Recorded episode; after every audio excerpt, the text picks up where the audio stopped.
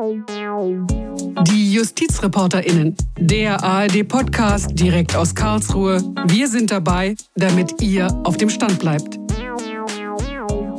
Heute mit Klaus Hempel und einem, wie ich finde, hochspannenden Thema, ein sehr aktuelles Thema, denn Wissenschaftler haben die Geschichte der Bundesanwaltschaft untersucht. Jetzt wurden in Karlsruhe die Ergebnisse der Studie präsentiert.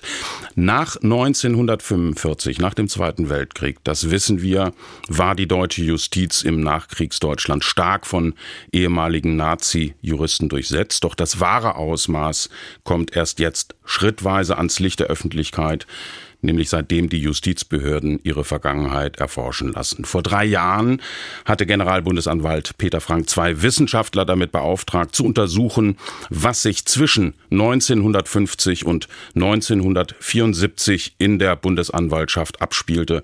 Und ich freue mich, beide Wissenschaftler hier begrüßen zu dürfen. Christoph Safferling, Rechtsprofessor an der Universität Erlangen-Nürnberg und mit dabei auch Friedrich Kiesling, Professor für neuere und neueste Geschichte an der Universität Bonn. Ich freue mich, dass Sie da sind. Hallo. Hallo. Ja, hallo. Bevor wir auf einzelne Aspekte eingehen, was Ihre Studie betrifft, würde mich interessieren, hatten Sie eigentlich wirklich völlig freien Zugang zu allen Akten? Konnten Sie alles einsehen, was Sie einsehen wollten, Herr Safferling?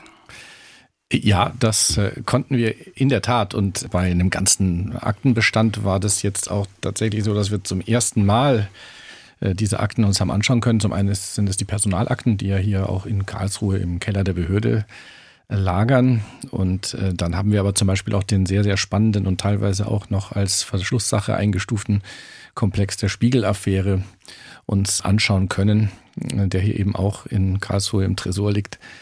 Und dazu waren wir auch in verschiedenen Archiven, auch im Bundesarchiv und konnten uns da Akten anschauen, gerade auch Akten vom Bundesgerichtshof, die einzelnen Verfahren anbelangen und so. Also äh, wir können uns da nicht beklagen. Wir hatten Zugang zu allem, was wir brauchten und wollten. Sie haben intensiv die NS-Belastung der Bundesanwaltschaft untersucht. Herr Kiesling, bis in die 70er Jahre hinein gehörten führende Mitarbeiter der Bundesanwaltschaft früher der NSDAP an. Sie haben auch genaue Zahlen dazu präsentiert. Wie muss man sich das vorstellen? Wie stark war die NS-Belastung nach dem Krieg in der Behörde? Wir haben uns das natürlich ganz systematisch angeschaut diese formalen Belastungen, wie wir das immer nennen. Und ein Kriterium ist eben die NSDAP-Mitgliedschaft. Und die Zahlen sind so, dass bei allen in Frage kommenden Jahrgängen über den Gesamtuntersuchungszeitraum von 1950 bis 1974 ungefähr 58 Prozent der Mitarbeiter im höheren Dienst ehemalige NSDAP-Mitglieder waren. Und wir haben bei den Spitzenpositionen, das ist bei der Bundesanwaltschaft so, dass die Bundesanwälte und die Oberstaatsanwälte die Spitzenpositionen sind, da haben wir sogar noch eine deutlich höhere Quote. In äh, zwei Jahren 52 und 53 war es so, dass tatsächlich 100 Prozent der Oberstaatsanwälte ehemalige NSDAP-Mitglieder waren und ab 54 auch bei den Bundesanwälten, also in den höchsten Positionen, um die 90 Prozent. 1966 10 von 11 zum Beispiel Bundesanwälte. Das ist eine erhebliche formale Belastung. Hat man sich denn damals keine Mühe gemacht, unbelastete Mitarbeiter zu finden oder gab es die vielleicht gar nicht, weil nahezu alle Juristen damals NS vorbelastet waren?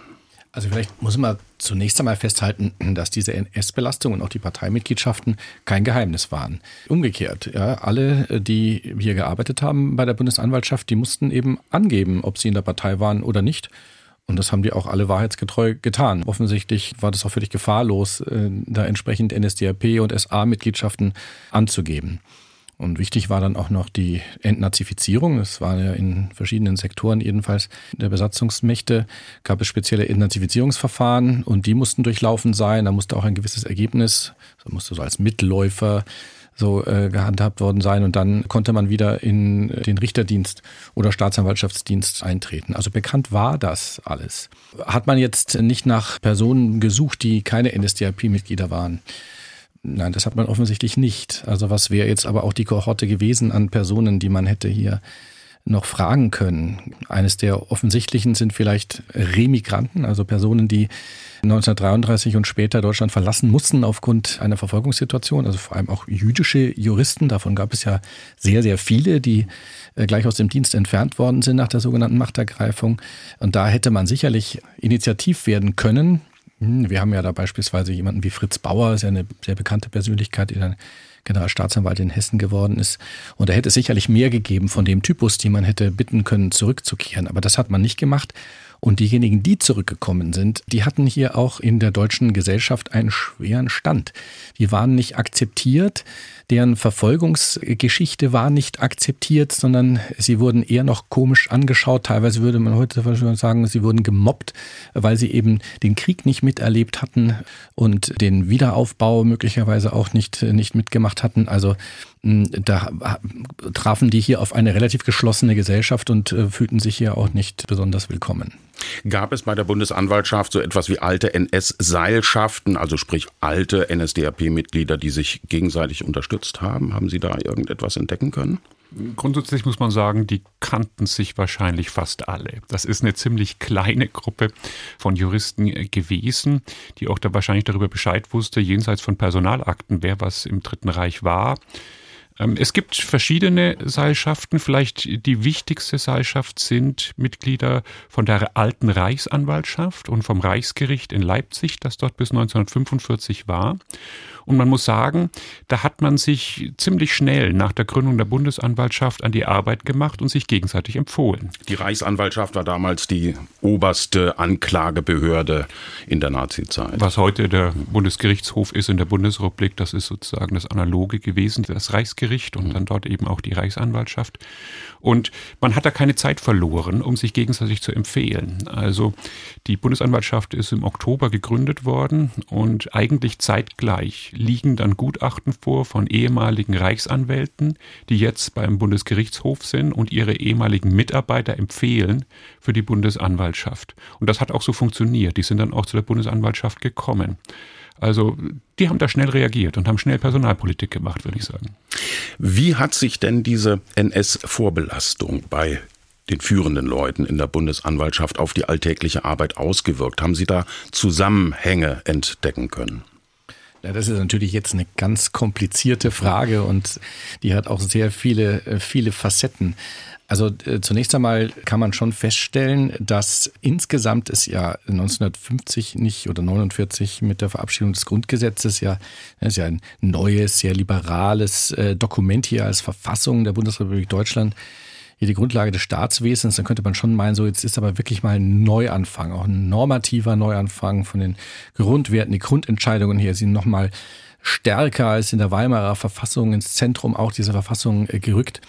Und da hätte man äh, ja, hoffen können oder vermuten können, dass sich das dann auch auf die Arbeit auswirkt. Aber die Arbeit jetzt in dem Bereich, den wir untersucht haben, also im strafrechtlichen Bereich und im Bereich der Bundesjustiz, hat man eben mit genau den gleichen Strukturen, mit genau den gleichen Gesetzen, die man dann einfach wieder in Kraft gesetzt hat, und dann eben teilweise mit dem gleichen Personal hm, weitergemacht, so als wäre nichts gewesen. Also das ist das erste Mal so der äußerliche Befund. Ja, die gleichen Personen in der gleichen Organisation, an den gleichen Institutionen machen im Grunde die gleiche Arbeit. Und äh, wenn man jetzt aber wirklich sozusagen noch inhaltliche Kontinuitäten nachweisen will, dann muss man natürlich etwas tiefer suchen. Äh, wo waren denn jetzt genau die, äh, die Parallelen? Und eine der Aufgaben der Bundesanwaltschaft ist ja beispielsweise die Revision also die Herstellung der Rechtseinheit im Bundesgebiet. Und da geht es natürlich immer um die Auslegung von Strafgesetzen oder auch von strafprozessualen Vorschriften. Und hier sehen wir beispielsweise im Bereich der Verfolgung der Homosexualität Gesetze, die 175 äh, und 175a Strafgesetzbuch, die im Dritten Reich massiv verschärft worden sind und die dann eben nach 1945 nicht vom Gesetzgeber wieder entschärft worden sind und die von den ja, ehemaligen Mitarbeitern der Reichsanwaltschaft hier in genau der gleichen Art und Weise wie von 1945 eben wieder ausgelegt und angewendet werden. Also es gab da Kontinuitäten, ganz klar. Eine besonders unrühmliche Personalie ist die von Wolfgang Frenkel. Frenkel wurde 1962 zum Generalbundesanwalt ernannt und nur wenige Monate nach seiner Ernennung musste er seinen Posten wieder räumen. Herr Kiesling, was sind da die Hintergründe? Wolfgang Frenkel, ich habe vorhin von den formalen Belastungen gesprochen. Da haben wir materielle, also inhaltliche Belastung und zwar richtig starke. Das ist einer der großen, um das mal einzuordnen, wirklich einer der großen NS-Skandale in der frühen Bundesrepublik dass der oberste Ankläger der Bundesrepublik eine solche Vergangenheit hat. Er war einer von denjenigen, der dann empfohlen worden ist von den Netzwerken, die ich vorhin angesprochen habe. Er war bei der Reichsanwaltschaft und ist von seinem ehemaligen Chef, der inzwischen beim BGH war, empfohlen worden für die Bundesanwaltschaft. Das ist sozusagen der Einstieg gewesen. Er wurde dann 1962 Generalbundesanwalt und interessanterweise gab es da Warnungen. Es gab Warnungen im Vorfeld und er wird dann gefragt, ob er an Todesurteilen beteiligt war vom damaligen Justizminister und er sagt nein. Und das war eine glatte Lüge. Er war nämlich, wie dann schnell rauskam, beteiligt nicht nur an, an wenigen, sondern an Dutzenden von, von Todesurteilen, die er erwirkt hat an der Reichsanwaltschaft durch seine Tätigkeit dort. Und er war ein ganz harter Verfechter der Todesstrafe aus nichtigem Anlass, Todesstrafe zu verhängen. Und übrigens hat er das dann in dem, der Nachfolge der Affäre um seine Person auch immer wieder bestätigt. Er hat gesagt, er würde es heute wieder so machen. Ja, also bis dahin ging das auch ein uneinsichtiger Mensch offensichtlich gewesen. Die DDR hat das ans Licht gebracht. In der DDR lagen die Akten, die das belegt haben. Wir haben uns die dann nochmal angeschaut und wir müssen sagen, was die DDR herausgefunden hat, war alles richtig. Ja. Und dann musste er es zugeben und war nicht mehr zu halten. Es wurde ein öffentlicher Skandal und nach wenigen Monaten war er dann seines Amtes enthoben. Karl Eduard Schnitzler hatte das damals auch in seiner Sendung Der Schwarze Kanal publik gemacht. Um das mal plastisch zu machen, was Herr Frenkel zu verantworten hat, er hat, glaube ich, mit dafür gesorgt, dass während der Nazizeit ein Hühnerdieb zum Tode verurteilt wurde. Das haben Sie auch beschrieben in Ihrem Buch. Ja, Sie runzeln jetzt so ein bisschen die Stirn, etwas verwundert, aber ehrlich gesagt war das so ein fast normaler Fall. Ein notorischer Hühnerdieb, dem eben mehrere Taten vorgeworfen werden konnten. Der wurde dann gleich als Gewohnheitsverbrecher äh, bezeichnet. Volksschädling und, und solche Begriffe. Ja, genau. Und der, äh, sobald er eben nicht besserungsfähig war, ja, war eine Belastung. Ich, also ich zitiere jetzt aus den, paraphrasiere zitierend aus den äh, Akten, die ich gesehen habe. Ähm, dann war er für die Gemeinschaft eine Belastung nicht mehr tragbar und dann war die Todesstrafe die logische Konsequenz für jemanden wie Frenkel. Hm. Es ging auch dann um natürlich äh, schlimme Straftaten wie auch Vergewaltigungen oder sexuellen Missbrauch. Aber wenn der Täter da ein Pole oder ein Tscheche war, dann war da auch sozusagen standardmäßig die Todesstrafe die angemessene Strafe, weil ja insgesamt der deutsche Volkskörper, wenn ich es mal so drastisch ausdrücken darf, besudelt wird von einer solchen Person. Hm. Wolfgang Frenkel hat sich aus heutiger Sicht ja ganz klar an NS-Unrecht beteiligt. Hatte das dann damals 1962, als er seinen Posten räumen musste, irgendwelche rechtlichen Konsequenzen für ihn? Es gab ein Disziplinarverfahren, äh, das dann angestrengt wurde. Und da wurde der ganze Sachverhalt in der Tat auch aufgearbeitet. Ne? Diese Broschüre aus der äh, DDR, die Herr Kiesling gerade erwähnt hat, die lag ja vor und da konnte man ihn damit auch konfrontieren und sagen, hier, schau mal diesen Fall. Wie sah das denn da aus? Und er musste das ja dann tatsächlich alles zugestehen, äh, dass das alles stimmt und sah sich aber gerechtfertigt in einer sehr, sehr perversen Interpretation eines Notstands, in dem sich also das deutsche Volk befunden hätte, was mit solchen Anfechtungen zu kämpfen hätte und nur den Bestand sichern konnte, indem es eben mit solchen harten Maßnahmen hier auch strafrechtlich dann durchgreift. Und da kam eben tatsächlich auch der Satz, äh, den Frieder Kiesling gerade schon erwähnt hat, dass er auch 1965 davon noch überzeugt war, dass er das auf legitime Art und Weise hat tun dürfen, dass er damit gerechtfertigt war. Und das äh, also kann man schon irgendwie kaum nachvollziehen, wenn 20 Jahre nach Kriegsende da immer noch keine Einsicht eingekehrt ist, dass aber, das so nicht geht. Aber rechtliche Konsequenzen hatte das ja für ihn nicht. Also er hatte immerhin gelogen, er wurde ja disziplinarrechtlich nicht belangt. Nein, es gab einen Freispruch. Es gab einen Freispruch, es gab ein Verfahren, öffentliche Anklage vor dem Bundesgerichtshof, den Disziplinarsenat, aber es gab da eben einen Freispruch, ja. Und dann wurde er in einstweiligen Ruhestand versetzt. Genau, dann hat seine ja. Pension bezogen. Noch relativ lange. Ja. Und wie war das bei anderen Bundesanwälten, die ebenfalls NS vorbelastet waren, sich vielleicht auch an NS-Unrecht aktiv beteiligt hatten? Gab es da irgendwelche Konsequenzen irgendwann einmal? Nein, es gab keine Konsequenzen. Es gibt zwei Fälle, die wir uns angeschaut haben. Da ist es vielleicht so gewesen, können wir aber nicht äh, wirklich nachweisen, dass mal eine Beförderung ausgeblieben ist. Aber es gibt mehrere Fälle, wo auch äh, wirklich äh, starke, krasse, ganz harte Todesurteile gefällt worden sind von diesen Mitarbeitern der Bundesanwaltschaft und man musste nichts befürchten, so ist das. Wie gesagt, diese zwei Fälle, aber das ist auch unklar, ob es wirklich daran lag, dass man vom Oberstaatsanwalt nicht zum Bundesanwalt befördert wurde. Und äh, trotzdem fühlten die sich ja fast verfolgt dann in der Bundesrepublik. Ja, sie haben sich dann gewehrt, wollten sich rehabilitieren, obwohl ihnen gar nichts passiert war, waren uneinsichtig. Man muss, glaube ich, sagen, dass jemand, der an solchen Todesurteilen beteiligt war, vielleicht für eine Bundesjustiz nicht geeignet ist in einem demokratischen Staat, dieses Bewusstsein haben wir eigentlich bei niemandem gefunden. Im Gegenteil, die fühlten sich dann unrechtmäßig behandelt, weil sie zum Beispiel vielleicht nicht befördert wurden deswegen. Also bei Frenkel ist ja auch noch äh, ein ganz wichtiger Punkt, das hat er auch in den 17. Wahlverfahren immer wieder dann angeführt. Ich fand es zutiefst unfair, dass er jetzt hier sein Amt räumen muss, aber seine früheren Vorgesetzten, wie eben auch der Bundesrichter Kirchner, die sind im Amt geblieben. Und er sei doch eben nur als äh, Hilfsarbeiter, so hießen äh, die damals am, am Reichsgericht, an der Reichsanwaltschaft, als Hilfsarbeiter doch wirklich eine untergeordneten Rolle gewesen. Was so nicht stimmte. Ne? Die Nein, hatten ja schon einen großen Einfluss damals. Ja, die, der Arbeit, die, die, Arbeit, die er getan hat, die war völlig gleichberichtet, funktional völlig gleichberichtet mit einem, mit einem Reichsanwalt. Das ist auch in den Akten ganz klar äh, zu erkennen. Herr Kirchner und Herr Frenkel, die haben sich die Arbeit einfach aufgeteilt. Ja, die Nummer, die ungeraden Nummern hat er gemacht, die geraden Nummern der andere. Also das war, da waren die völlig gleichberechtigt, sind auch gleichberechtigt vor dem, äh, vor dem Reichsgericht dann in den mündlichen Verhandlungen aufgetreten. Rein formal, klar, war Kirchner der Vorgesetzte. Äh, aber Frenkel fühlte sich da auch in dieser Hinsicht also zutiefst ungerecht behandelt.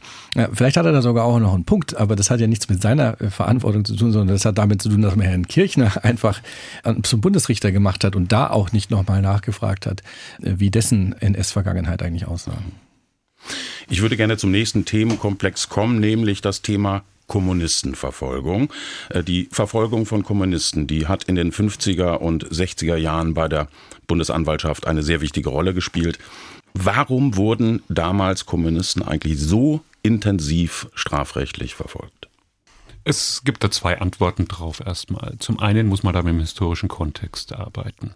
Das ist natürlich ein Phänomen, ein Antikommunismus, den haben wir nicht nur bei der Bundesanwaltschaft, sondern es ist ein gesellschaftlicher, auch politischer Gesamtkomplex, der übrigens nicht auf die 50er Jahre beschränkt ist und auch nicht auf die 40er oder 30er Jahre beschränkt ist, sondern den wir auch schon in den 20er Jahren, also in Weimar, sehen können.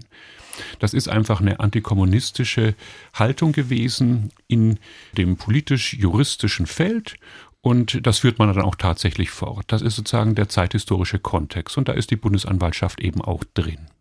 Und dann gibt es natürlich auch eine persönliche Ebene von Bundesanwälten, die in dieser Funktion waren und die das auch vor 45 gemacht haben oder auch vor 1933 gemacht haben. Wir haben mehrere Fälle, wo die Personen auf der personellen Kontinuitätsebene in der späten Weimarer Zeit Verfahren gegen Kommunisten angeklagt haben und auch da wirklich harte Strafen gefordert haben. Andere haben das in den 40er Jahren gemacht und dann eben auch wieder bei der Gründung der Bundesrepublik. Also diese doppelte Antwort muss sein. Das sind Einstellungen von Personen, aber es ist auch ein zeithistorischer Kontext. Und der Antikommunismus in der frühen Bundesrepublik wird von Historikern und Historikerinnen häufig als so ein Grundkonsens bezeichnet. Darauf konnten sich ganz viele einigen. Übrigens auch Sozialdemokraten konnten sich darauf einigen. Also dieser Zeithintergrund, unser Buch heißt ja auch Staatsschutz im Kalten Krieg. Äh, nicht umsonst, der Kalte Krieg wird da erwähnt. Das gehört natürlich unbedingt als Kontext dazu. Mhm. Und Sie sehen, wie gesagt, einen unmittelbaren Zusammenhang zwischen der Verfolgung in der Nazi-Zeit und dem, was dann später bei der Bundesanwaltschaft passiert ist. Das geht bis in die Begrifflichkeit hinein. Also auch in der Bundesanwaltschaft ist vom Bolschewismus die Rede. Es ist nicht nur vom Kommunismus die Rede, sondern dieser NS-Kampfbegriff Bolschewismus kommt vor. Den finden wir in den Akten. Also das ist nur so ein kleines Beispiel, um zu zeigen, dass dieser Zusammenhang da ist. Er ist allerdings nicht nur Nationalsozialismus, sondern er ist auch ein weiterer, zeitlich weiterer Zusammenhang, der wirklich auch in Weimar zurückgreift, in einer anderen Form sogar vielleicht ins Kaiserreich zurückreicht. Sie haben sich auch mit dem Ausmaß der Verfolgung beschäftigt, haben in Ihrem Buch auch Zahlen dazu präsentiert. Über welche Größenordnung reden wir da? Also es ist ein bisschen schwierig, das hier statistisch äh, genau aufarbeiten äh, zu können und zu wollen, weil einfach damals die statistischen Mittel und die Erhebungsdaten sozusagen nicht so differenziert waren. Aber wir haben versucht, äh, uns dem zu nähern und wenn wir jetzt uns den Bereich der Bundesanwaltschaft anschauen, dann haben wir da auf jeden Fall in diesen 50er Jahren jedes Jahr 100 und mehr Verfahren, Ermittlungsverfahren, die eröffnet worden sind. Und wenn wir uns den Gesamtkomplex anschauen, weil ja auch viele Verfahren von Landesbehörden durchgeführt worden sind, von Landesstaatsanwaltschaften durchgeführt worden sind, oft ja auch sozusagen nach Verweis von der äh, Bundesanwaltschaft an die Landesbehörde, reden wir von 100.000 und mehr Ermittlungsverfahren. Welche Personen hat man sich da vorgeknöpft, wenn ich das so flapsig sagen darf? Ja, also das äh, vorrangige Ziel war natürlich erstmal KPD-Mitglieder. Die KPD hatte nun aber sozusagen den Vorteil, dass sie eine Partei war und als Partei hatte sie nach Artikel 21 des Grundgesetzes eben das Privileg, dass man die Mitglieder nicht straffällig verfolgen konnte wegen der Mitgliedschaft. Bis 1956. Bis dann die KPD verboten ja. wurde, was ja eben auch, und das spricht auch für diesen gesellschaftlichen Konsens, äh, der Herr Kiesling gerade beschrieben hat, äh, dass eben ja auch hier politisch großer Druck gemacht wurde aufs Bundesverfassungsgericht, um dieses KPD-Verbot endlich auszusprechen. Aber da eben die Verfolgung von äh, KPD-Mitgliedern jetzt nicht nicht möglich war, wich man dann so auf andere Organisationen aus, wie zum Beispiel die FDJ und deren äh, westdeutschen Ableger und hat also dann hier entsprechend die Personen verfolgt. Und in der Tat sehen wir, äh, das waren zunächst einmal Hochverratsfälle, also wo es ja wirklich behauptet wurde, man würde einen gewaltsamen Umsturz des Systems der Bundesrepublik Deutschland betreiben, äh, was in keinem Fall ja zutraf. Niemand wollte mit Gewalt hier einen Umsturz herbeiführen, aber die Argumentation war dann eben so subtil wie auch im Nationalsozialismus zu sagen, ja, aber der, das Ziel des Umsturzes sei ein gewaltsames, bolschewistisches Gewaltsystem gewesen und das reicht tatsächlich aus. Also im Grunde hat für die Strafverfolgung als Hochverrat oder nachher dann hat man das über die Staatsgefährdung gemacht, ein eigener Tatbestand, der extra geschaffen worden ist, hat das ausgereicht, wenn jemand eine kommunistische Einstellung hat und hat den dann entsprechend ja, als, als Staatsgefährder verfolgt. Es hat ja zu dieser Zeit auch rechtsextremistisch geprägte Straftaten gegeben. Äh, wie war das bei der Bundesanwaltschaft? War man da auf dem rechten Auge blind? Beziehungsweise wie intensiv hat man in den 50er, auch 60er Jahren eigentlich rechtsextremistische Straftaten verfolgt? Also das fand ich ein ganz interessantes Kapitel, das wir auch wirklich genau angeschaut haben und zu dem es nicht so wahnsinnig viele Studien vorher gab. Also zum einen ist es so, man hat auch gegen Rechts und Rechtsextremismus ermittelt. Ja, das ist so. Also man war nicht völlig blind auf dem rechten Auge, aber man hat deutlich weniger ermittelt und auch äh, diese Taten etwas anders angeschaut, als man das gegen links gemacht hat. Vielleicht noch kurz zum Hintergrund. Es gibt äh, natürlich ziemlich viele rechtsradikale Anschläge in der frühen Bundesrepublik. Das ist heute gar nicht mehr so bewusst, aber es gibt hunderte von Anschlägen auf jüdische Friedhöfe und auch auf Synagogen in der frühen Bundesrepublik. Also da haben wir schon ein enormes Problem gehabt in der frühen Bundesrepublik. Insgesamt, vorhin hat Christoph Safferling gesprochen, wie viele Fälle gegen links. Wir haben äh, fünf Fälle, die tatsächlich auch zu Urteilen geführt haben gegen rechts in den 50er und bis Anfang der 60er Jahre. Das ist so die, der Unterschied in der Quantität, im Ausmaß dieser Verfolgung. Übrigens, äh, was jetzt die Frage von Anschlägen auf jüdischen Friedhöfen anbelangt, die sind bis 1961 nie von der Bundesanwaltschaft an sich gezogen worden. Das ist vor anderen Landgerichten dann verhandelt worden, wenn es verhandelt worden ist, aber nicht in der Bundesanwaltschaft. Was sie hätte machen können, wenn es von besonderer Bedeutung gewesen wäre, hätte man sich das an, an die Bundesanwaltschaft ziehen können. Kann man sich heute gar nicht mehr vorstellen. Und heute macht das die Bundesanwaltschaft auch, aber damals hat man es nicht getan. Und vielleicht der letzte Punkt, was wir auch hochinteressant fanden, ist, wie schätzt man die Täter ein? Und wir haben das Phänomen in den 50er, frühen 60er Jahren gehabt, dass von der Bundesanwaltschaft meistens gesagt worden ist, bis auf einen Fall ist es immer gesagt worden, dass es um Einzeltäter geht. Bisschen verwirrte Einzeltäter sogar. Und keine Strukturen. Und keine Strukturen. Mhm. Während man links immer Strukturen angenommen hat, hat man das gegen rechts nicht angenommen. Und wieso hat man das nicht angenommen? War man da auf dem rechten Auge blind? Ja, das hat, diese Organisationen haben nicht ins Schema gepasst. Also wenn man gegen Kommunisten ermittelt hat, dann ging es zum Beispiel um die Westableger der FDJ, der Freien Deutschen Jugend, als Jugendorganisation der DDR. Da hatte man sozusagen eine klassische Organisation. Rechts war das anders, das waren Bücherdienste, das waren auch lose Treffen, die aber regelmäßig waren. Das waren allerdings auch Jugendgruppen, rechtsradikale Jugendgruppen, die auch mal uniformiert aufgetreten sind. Das war nicht das Organisationsschema, das äh, man im Kopf hatte. Und übrigens, man fand das auch ungefährlich kann man auch drüber reden, ja. Aber man fand das ungefährlich, während man eben eine große Kommunistenfurcht hatte. Und das fand man wirklich gefährlich, was Kommunisten in der Bundesrepublik gemacht haben. Aber rechts, das fand man eben, ja. Ja, man sah halt äh, bei den Kommunisten dann auch, auch gleich, gleich immer die Panzer hinter der deutsch-deutschen Grenze. Ja? Also da sah man nicht nur die DDR, sondern eben dann gleich die Sowjetunion mit involviert und diesen Bezug zu einem ausländischen Staat, den hat man eben bei rechts nicht gesehen und das dann eben als nicht gefährlich eingestuft. Also eine Zeit, die ganz klar vom Kalten Krieg geprägt war, der Feind stand links und weniger rechts. Sehr spannend finde ich auch der Komplex Spiegelaffäre, den Sie untersucht haben. Sie haben sich mit der Rolle der Bundesanwaltschaft im Zuge der Spiegel-Affäre beschäftigt. Der Spiegel hatte 1962 damals äußerst kritisch über die Rüstungspolitik des damaligen Bundesverteidigungsministers Franz Josef Strauß berichtet. Dem gefiel das überhaupt nicht. Zuvor waren dem Spiegel geheime Informationen zugespielt worden. Daraus entstand dann eben ein sehr aufsehenerregender Artikel. Und den Spiegelverantwortlichen wurde damals Landesverrat vorgeworfen. Die Redaktionsräume wurden durchsucht und auf Betreiben der Bundesanwaltschaft kam der Herausgeber Rudolf Augstein sogar in Untersuchungshaft. War damals ein Riesenskandal.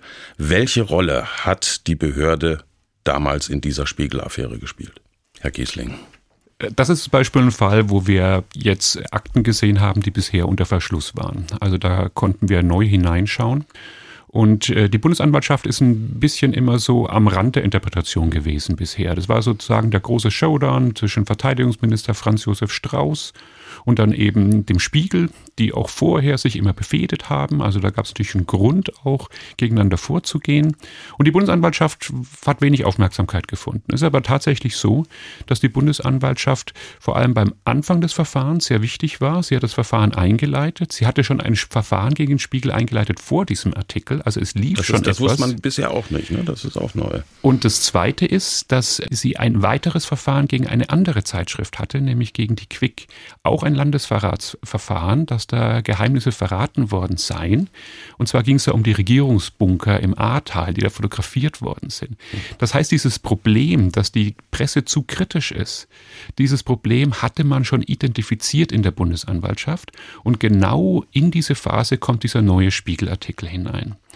Und äh, dann fängt man an mit dem Verfahren. Man fragt sofort im Verteidigungsministerium danach, ob da auch wirklich Landesverrat äh, vorliegt. Man fordert ein Gutachten an. Und in dieser nächsten Phase würde ich sagen, da ergänzt sich das Verteidigungsministerium und die Bundesanwaltschaft gut. Ja, also beide führen dieses Verfahren und treiben das voran. Das Verteidigungsministerium, die Politik ist dann irgendwann wieder raus, weil Verteidigungsminister Strauß zurücktreten musste. Die Bundesanwaltschaft führt das Verfahren aber noch vier Jahre lang weiter und wird am Ende von der Politik gedrängt, es einzustellen. Das ist auch etwas, was vorher so nicht bekannt war. Bundeskanzler Erhard inzwischen, Ludwig Erhard, zwingt mehr oder weniger zusammen mit dem Justizminister den Generalbundesanwalt dieses Verfahren einzustellen. Der wollte immer noch nicht 66.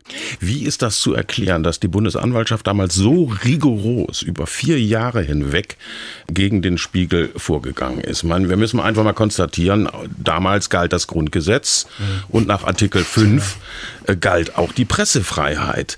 Welche Rolle hat das gespielt in der Bundesanwaltschaft? Ja, das war da offensichtlich noch nicht so ganz angekommen, äh, dass äh, diese Grundrechte und auch Artikel 5 ernst gemeint waren. Vielleicht aber noch zu dem Hintergrund muss man vielleicht noch eins sich vor Augen führen. Also wir haben ja vorhin schon über diesen Frenkel-Skandal gesprochen. Und in dem Moment, in dem diese Spiegel-Affäre dann im Oktober 62 beginnt, hatte die Behörde keinen Generalbundesanwalt. Also es war eine kopflose äh, Behörde und wenn ich das jetzt so sage, dann ist es vielleicht auch ein Hinweis auf die innere Struktur. Sie war tatsächlich, glaube ich, etwas kopflos. Der geschäftsführende Leiter war der Leiter der Berliner Dienststelle, Bundesanwalt Westram, aber der kannte sich in Karlsruhe auch nicht so gut aus und hatte da wahrscheinlich auch nicht so die, die Einflüsse und ähm, so passierten da vielleicht Dinge, die, wenn man einen tatsächlichen Behördenchef gehabt hätte, ja, vor allem aller Güde, ne? Max Güde, der bis 1961 der Behördenleiter war, das war ja ein relativ liberaler Kopf, Da kann ich mir schon vorstellen, dass äh, der das in andere Bahnen gelenkt hätte. Aber die, die da jetzt waren mit ihrem konservativen Weltbild, mit ihrer Vorstellung von Staatsschutz als eben beim strafrechtlichen Element, um die Institution Staat zu schützen, notfalls eben auch gegen gesellschaftliche Strömungen. Ja.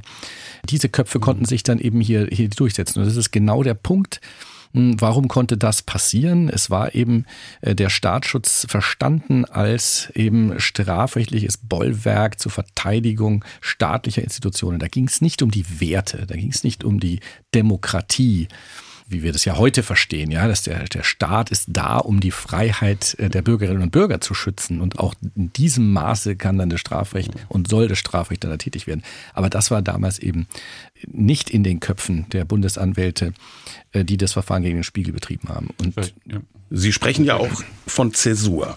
Das heißt, es ist ein ganz wichtiger Moment aus Ihrer Sicht für die Bundesanwaltschaft gewesen. Warum sprechen Sie von Zäsur? Also die, die große Aufgabe der Bundesanwaltschaft 1950 bei der Gründung war ja, wenn man das von heute sich analytisch anschaut, wie baut man einen demokratischen Staatsschutz auf nach einem Regime wie dem NS-Terrorregime? Das war die Aufgabe. Was kann das sein? Und in der frühen Bundesrepublik mit, den, mit dem Vorgehen gegen Kommunisten, da konnte man weitermachen wie bisher. Da wurde diese Frage, da musste man sich mit der Frage, was bedeutet Staatsschutz in einer Demokratie, eigentlich gar nicht richtig auseinandersetzen. Aber in dem Moment, wo man nicht mehr gegen Kommunisten ermittelt, sondern gegen eines der wichtigsten Zeitungsorgane, Presseorgane der frühen Bundesrepublik, konnte man sich um diese Frage nicht mehr drücken. Was bedeutet Staatsschutz und auch Staatsgefährdung in der Demokratie?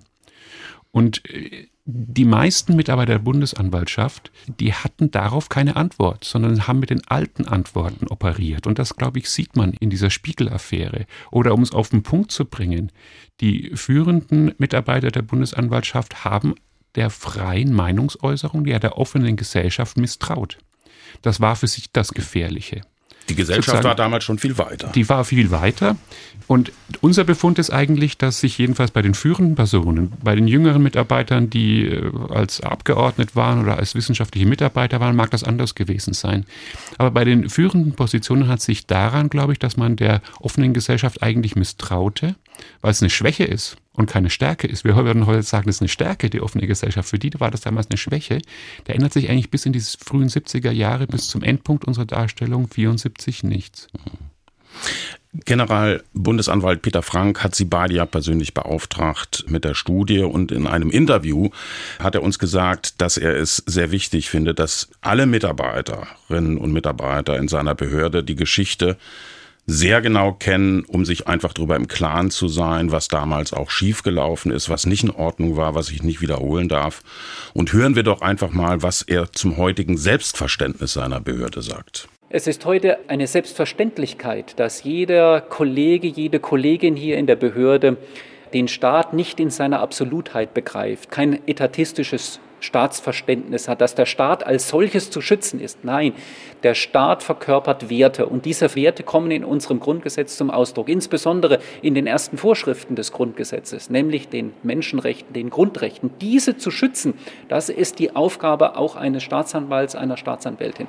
Die freiheitlich-demokratische Grundordnung, die Demokratie, dass alle Staatsgewalt auf einer Entscheidung des Volkes basierend ist, dass wir einen Rechtsstaat haben, in dem faire Verfahren gewährleistet wird. Das ist der Wert unserer Bundesrepublik Deutschland. Das ist der Wert der freiheitlich-demokratischen Grundordnung und unseres Staates. Diese Werte schützen wir und das ist eine Selbstverständlichkeit für jeden Mitarbeiter und Mitarbeiter hier. Es geht nicht darum, den Staat als abstraktes, fast unnahbares oder ungreifbares Individuum zu schützen, sondern es geht darum, die Werte, die Menschen dahinter zu schützen. Und das weiß auch jeder hier. Und das hat sich auch gewandelt seit den Anfangsjahren der Bundesrepublik Deutschland. Peter Frank sagt, wir haben heute ein völlig anderes Selbstverständnis, was unsere Arbeit betrifft. Würden Sie das genauso bewerten wie der Generalbundesanwalt? Also kann man davon ausgehen, dass sich die Bundesanwaltschaft im Laufe der Zeit wirklich gewandelt hat und dass man wirklich auch aus den Fehlern der Vergangenheit gelernt hat? Ganz klar ja. Also das hat sich vor allem in den letzten Jahren und vor allem seit dem Peter Frank Generalbundesanwalt ist, glaube ich, nochmal deutlich in diese Richtung auch entwickelt, nachdem er jetzt auch ganz deutlich sagt, es gibt eine Gefahrensituation im Rechtsextremismus, nicht nur im Linksextremismus und im Islamismus. Spielt heute eine ganz andere, ganz entscheidende Rolle bei der Arbeit der Bundesanwaltschaft. Äh, absolut. Und da ist auch einfach jetzt die, die sind die Proportionen klar, dass äh, es tatsächlich mehr gewaltbereite Rechtsextreme gibt als von den anderen äh, Gefährdungssituationen. Also da hat sich, da hat sich auf jeden Fall viel gewandelt. Natürlich auch in dem Verständnis der Behörde selbst im Umgang mit äh, dem Staatsschutz, wie es Herr Frank ja gerade ganz gerade ausgedrückt hat. Ich glaube auch, das Wichtige ja auch in der Beschäftigung mit der Geschichte ist jetzt gerade im nationalsozialistischen Kontext, im rechtshistorischen Kontext, ist glaube ich schon äh, das Verständnis des Rechtsstaats. Es ist gerade auch in dem kleinen O-Ton, den wir da gehört haben, deutlich geworden. Der Rechtsstaat ist nicht nur ein Formularhandbuch, sondern er hat eben auch Werte. Dazu gehört zum Beispiel im strafprozessualen Sinne eben das faire Verfahren, ja, die Menschenwürde, die sich auch in einem Strafverfahren dann noch Ausdruck verleiht. Und auch die Interpretation von Strafrechtsnormen müssen die Meinungsfrage berücksichtigen, etc. Also all das sind schon rechtsstaatliche Fragen. Der Rechtsstaat ist ein normatives Konstrukt und ein Anspruch und das Streben nach Gerechtigkeit ist für jeden Juristen äh, das zentrale Moment. Und das haben die Personen, mit denen wir uns hier beschäftigt haben, die dann eben 1950 angefangen haben, bei der Bundesanwaltschaft zu arbeiten, die im Nationalsozialismus schon tätig waren, ein Stück weit eben vergessen. Im Nationalsozialismus sowieso, da haben sie es abgelegt und haben den Rechtsstaat als Formularhandbuch gesehen und dabei ja noch geglaubt, sie würden auf der Basis von Recht operieren. Aber das ist natürlich ein unglaublicher Selbstbetrug, den man so auch nicht durchgehen lassen kann. Und wenn wir jetzt dieses extreme Pervertieren von Recht und Rechtsstaat uns anschauen, dann ist das eben der Sinn und Zweck dieser Studie, dass wir äh, uns vergegenwärtigen, dass der Rechtsstaat auf Werten basiert, dass wir uns über diese Werte neu bewusst werden und dass wir auch uns stärker in die Lage versetzen, an diesen Rechtsstaat auch zu verteidigen. Denn wir sehen ja auch gerade heute ihn immer wieder in Frage gestellt und angegriffen innerhalb der Europäischen Union, aber auch in unserem eigenen Land und uns dagegen zu wappnen und da selbst zu vergewissern, was die Geschichte uns auch eben lehrt, das ist äh, eines der Folgerungen, die ich aus dieser Studie gerne gezogen sehe. Herr Kiesling. Ja, dem kann ich mich anschließen. Vielleicht noch ein Zusatz. Wir haben jetzt hier nicht gesprochen über Ausnahmen. Es gab auch Ausnahmen. Also zum Beispiel äh, Max Güde, der war sehr viel näher an einem solchen Staatsschutzverständnis, über das wir heute sprechen, der Generalbundesanwalt war, aber dann eben 61 abgetreten ist. Solche Ausnahmen gab es. Aber das andere, was man in solchen historischen Studien findet, das sind schon Diskussionsanlässe. Also zum Fragen, was ist denn das Schutzgut in einem Staatsschutz? Die Frage, verfolgt man Gesinnungen oder verfolgt man tatsächlich Taten? Solche Fragen, mit denen sich diese Arbeit beschäftigt hat, äh, darüber nachzudenken und dies zu reflektieren, dafür können solche historischen Studien Anlässe sein. Und ich glaube, das ist wichtig. Ja, das war unser Podcast zur Vergangenheit der Bundesanwaltschaft. Ich bedanke mich ganz herzlich bei Ihnen, bei meinen Gästen. Zum einen Christoph Safferling, Rechtsprofessor an der Universität Erlangen-Nürnberg und Friedrich Kiesling, Professor für neuere und neueste Geschichte an der Universität Bonn. Schön, dass Sie bei uns waren. Ja, vielen Dank, Herr Hempel. Wir bedanken uns auch. Ihre Forschungsergebnisse kann man nachlesen in einem Buch. Das ist erst kürzlich erschienen. Der Titel Staatsschutz im Kalten Krieg, die Bundesanwaltschaft zwischen NS-Belastung, Spiegelaffäre und RAF. Das Buch ist beim DTV Verlag erschienen. Und ich sage vielen Dank fürs Zuhören. Ihr könnt uns wie immer schreiben auch wenn ihr Kritik oder Anregungen habt, wir freuen uns über jede Mail. Unsere E-Mail-Adresse lautet justizreporterinnen.swr.de. Nochmal die Adresse justizreporterinnen.swr.de. Ich sage Tschüss, bis bald. Mein Name ist Klaus Empel.